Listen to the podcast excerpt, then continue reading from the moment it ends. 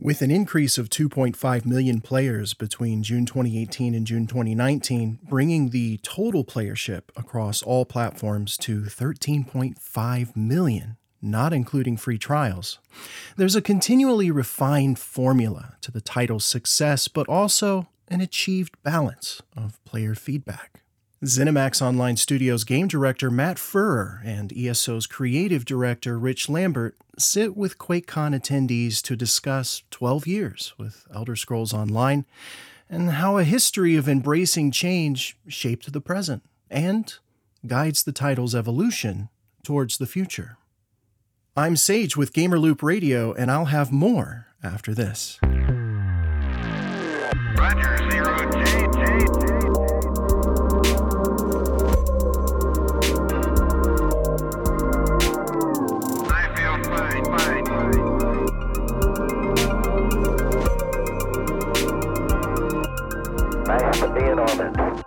Hello again, and welcome to Orbit. I hearken back to 2003's Star Wars Knights of the Old Republic often, and to this day, I consider it one of the most influential games I've ever played. But while writing this, memories of the summer prior, 2002, flickered to life from what was only a, a haze in the distance to a shining, gloom dispersing beacon calling a 17 year old self to adventure and glory. Of course, I'm referring to the Elder Scrolls III Morrowind. I could go on in length about the hot summer in Florida spent inside fighting with my dad over the CTX laptop, and could recount the battles I lost, acquiring a shining beacon or two of my own, manifesting itself as knots on my head. This was the memoric seed planted in fertile ground yet laid dormant until two summers ago, June 6, 2017's release of Elder Scrolls Online Morrowind. Finally, I could go back. Appealing to a base already experienced with the Elder Scrolls legacy and obtaining over 13.5 million players had its humble beginnings. Assembling the team, creating framework, and forging partnerships with an established group of lore experts would ultimately define success or failure. When I started uh, at ZOS, Oblivion had only been out for a year and a half, so Fallout 3 hadn't yet launched. Like that, that, that, that- that's how long ago this was. So uh, for me, the biggest, the most interesting thing was uh, when we started development of ESO.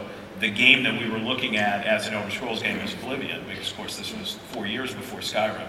So uh, that that led to some interesting things that, uh, that that I think we'll talk about. But uh, but it was uh, you know it was a long time ago, and the first thing was setting up the team, uh, finding people with online game experience, uh, making sure that we were working well with the BGS team to come up with an idea for how Tamriel was 700 years before.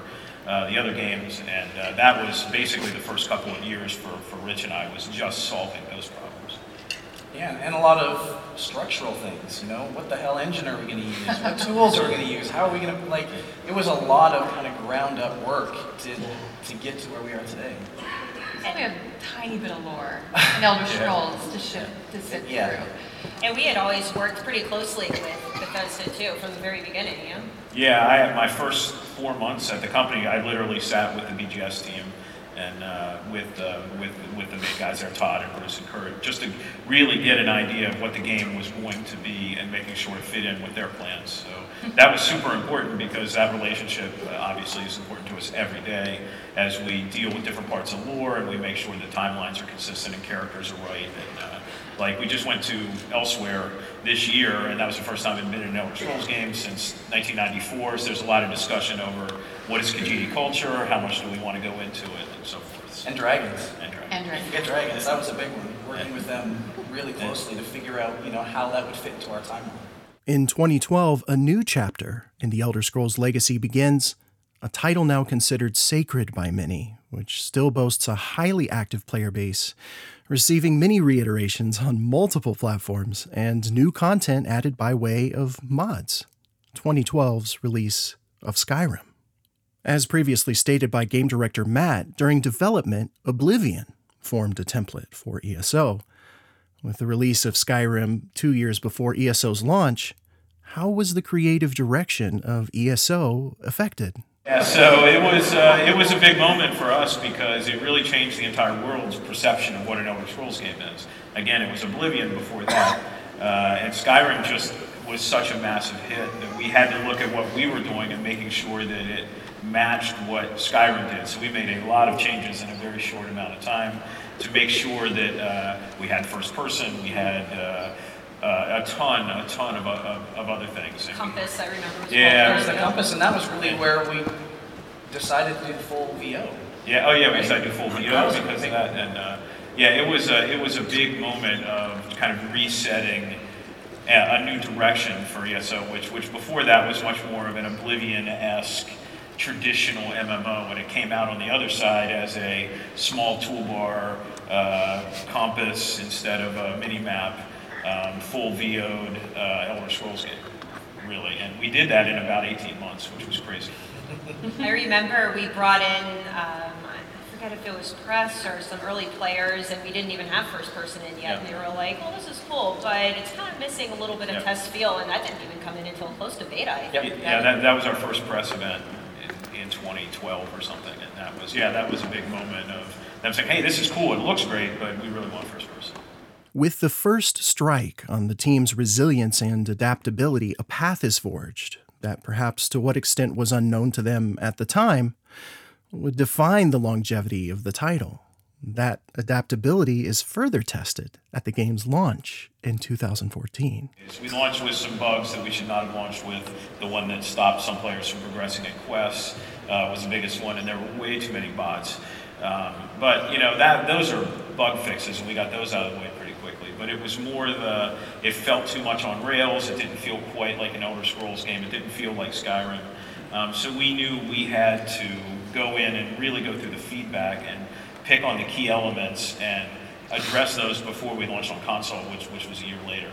Yeah, and I think we also learned a lot as as a team in terms of types of stories to tell and how to tell them.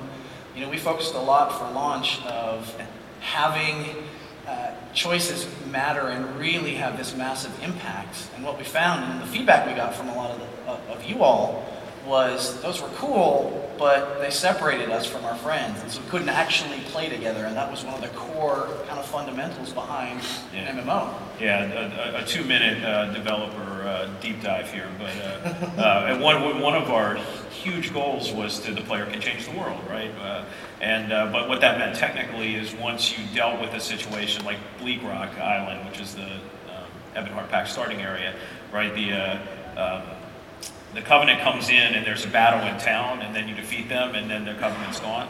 Uh, the problem was if you had already done that, you were doing it with a friend, you didn't see the battle and you didn't see your friend because you were separated out into a separate area because we wanted to give you the idea that you were changing the world. And what that really meant was we were separating you from your friends. And, and uh, it's interesting how design goals for games like this can lead to situations in which you just have unforeseen consequences.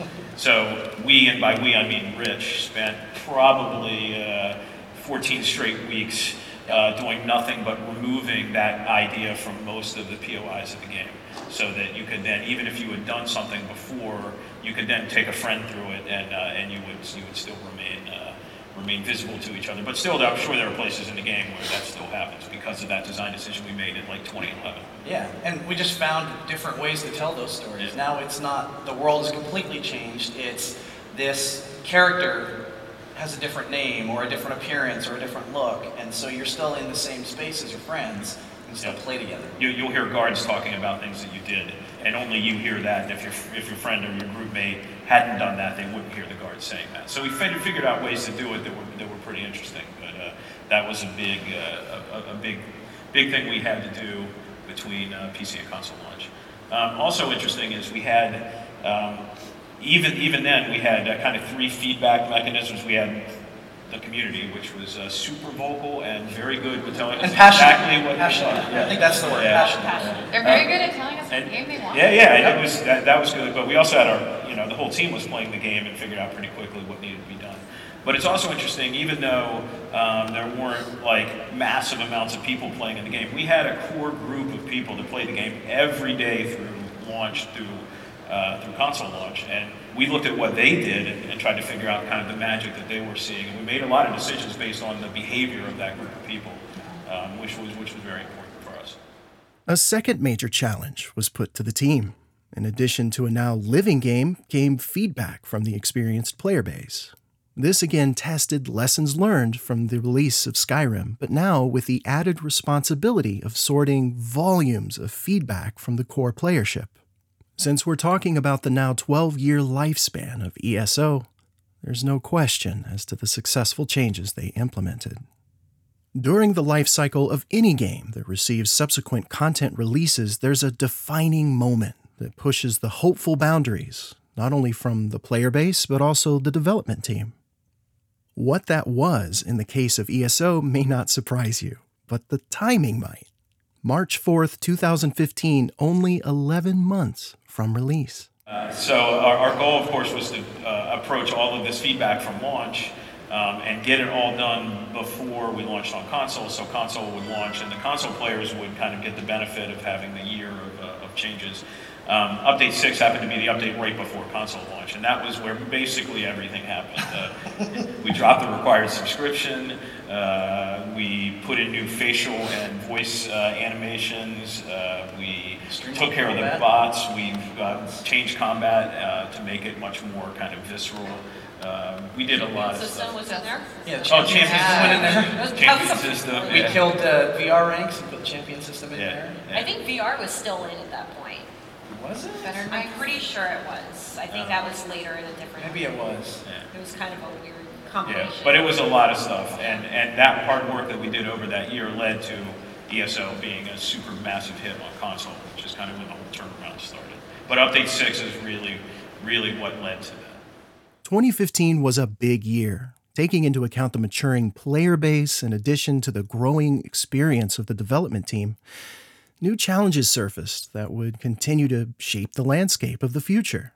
Knowing how fans of the title consumed content became a major influence in seizing the next opportunity.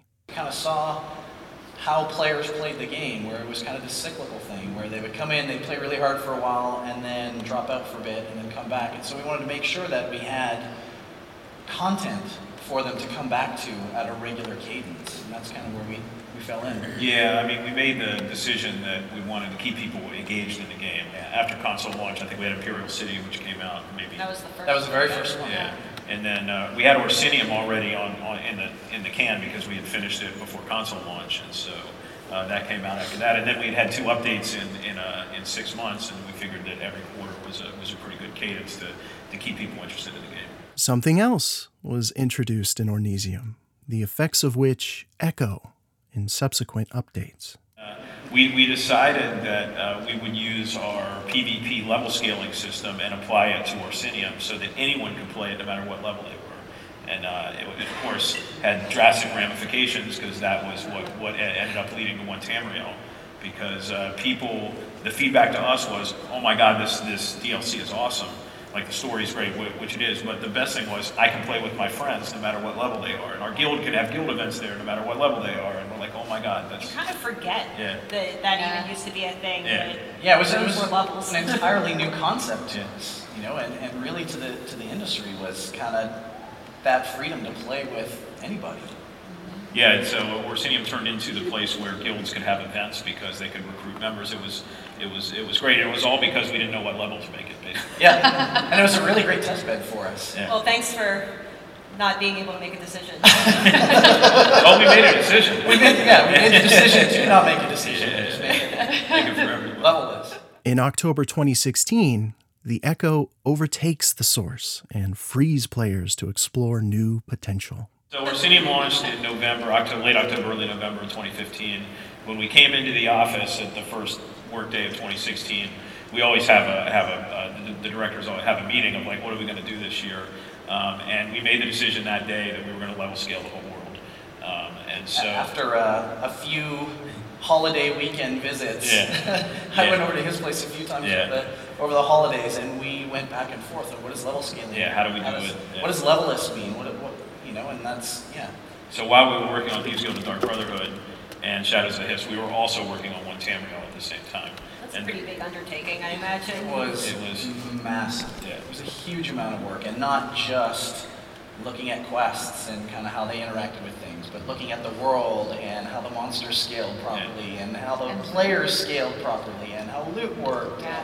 It was a huge, huge undertaking, and I don't like looking back on it now. I don't know how we did it because it was so much work. I think it was like nine months that we spent Yeah. working on one Tamriel. Yeah, I think the uh, the directive I gave the team was uh, uh, in Grand Theft Auto. You don't think about what level the game is; you just jump in and play it. Like this game should be like that. Just jump in and play it. Don't worry about anything. Let the game figure out how difficult it should be.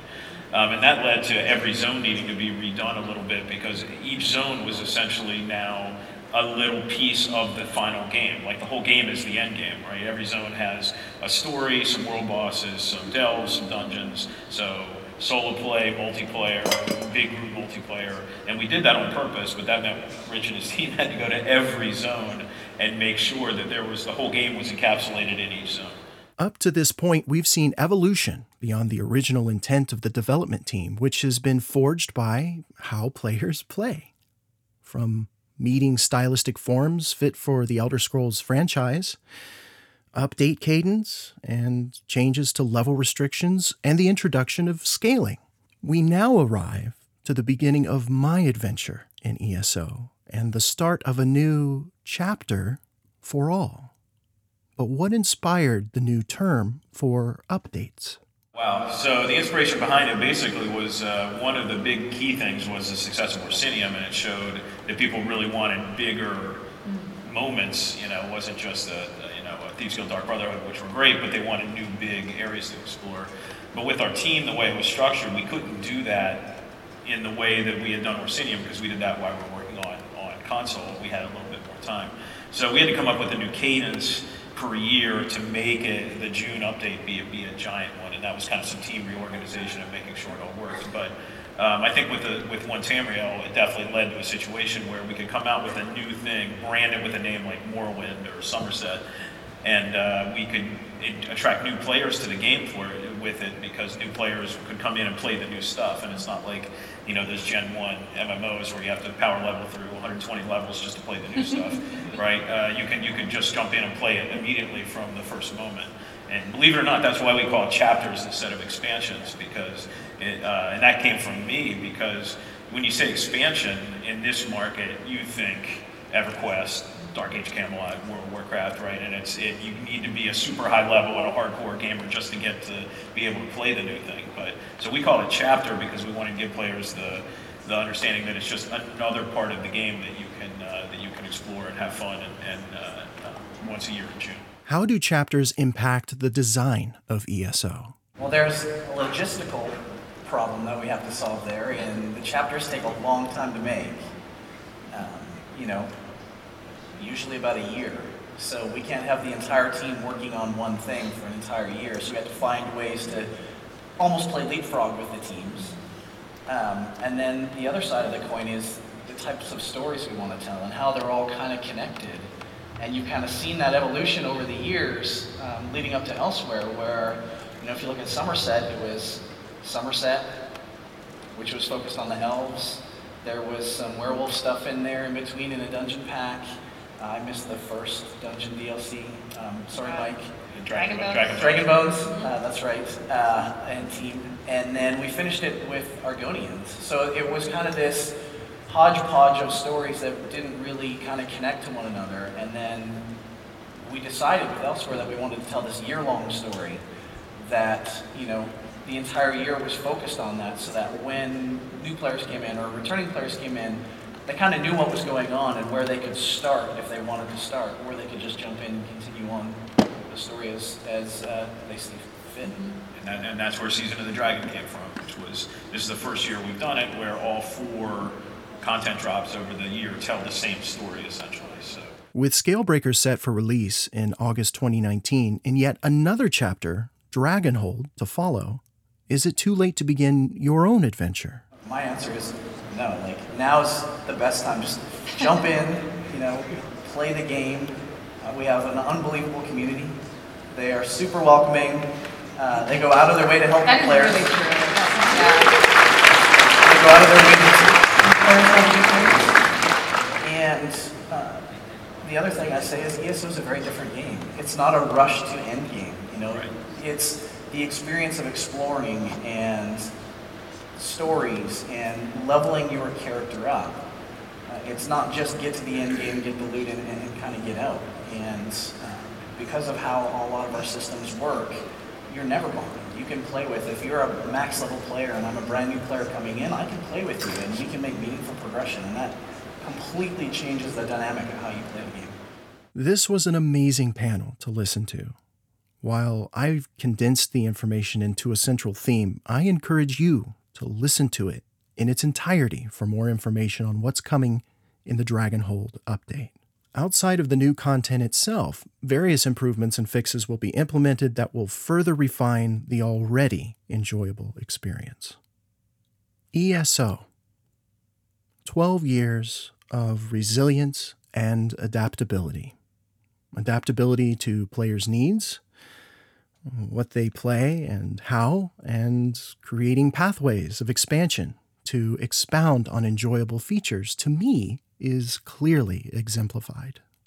It's common for any and all of us to be resistant to change, especially when facing negativity of our own creative work. Time and time again, they display a resilience to ego, resilience to clutching failed ideas, resilience to short sightedness. Embracing a collective vision, which includes that of the player base, is paramount to the continued success of any game, when all too often a three year life cycle is all you can hope for. Multiply that by four, and the future looks secure, at least for the foreseeable future, in Tamriel. I think it's pretty apparent that we get better and better as storytellers every every year. Um, you know, Elsweyr was great, Summerset was great, Murkmire was actually really good. So we're, you know, the, the stories just keep getting better and better, and now we have such a wide breadth of area in the world. We can bring back characters that you love. Um, we read your posts, we know which characters you love. Expect to see, you know, uh, you know, uh, I don't want to spoil anything, uh, but we, but but we brought back Sai, you know, uh, and so just expect to see some familiar faces, oh, you know, uh, forever as as we keep telling stories.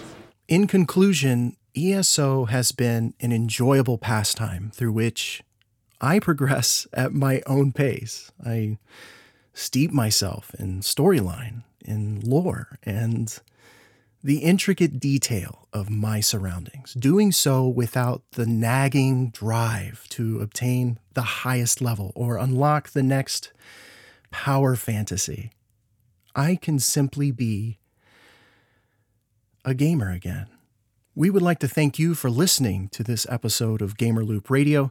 If you would like to reach out to us, you can do so by following us on Twitter at Gamerloop Radio or send us an email at gamerloopradio at gmail.com. You can find additional episodes of Gamerloop Radio on iTunes, Google Play, Spotify, and Podbean. Thank you for listening to our podcast.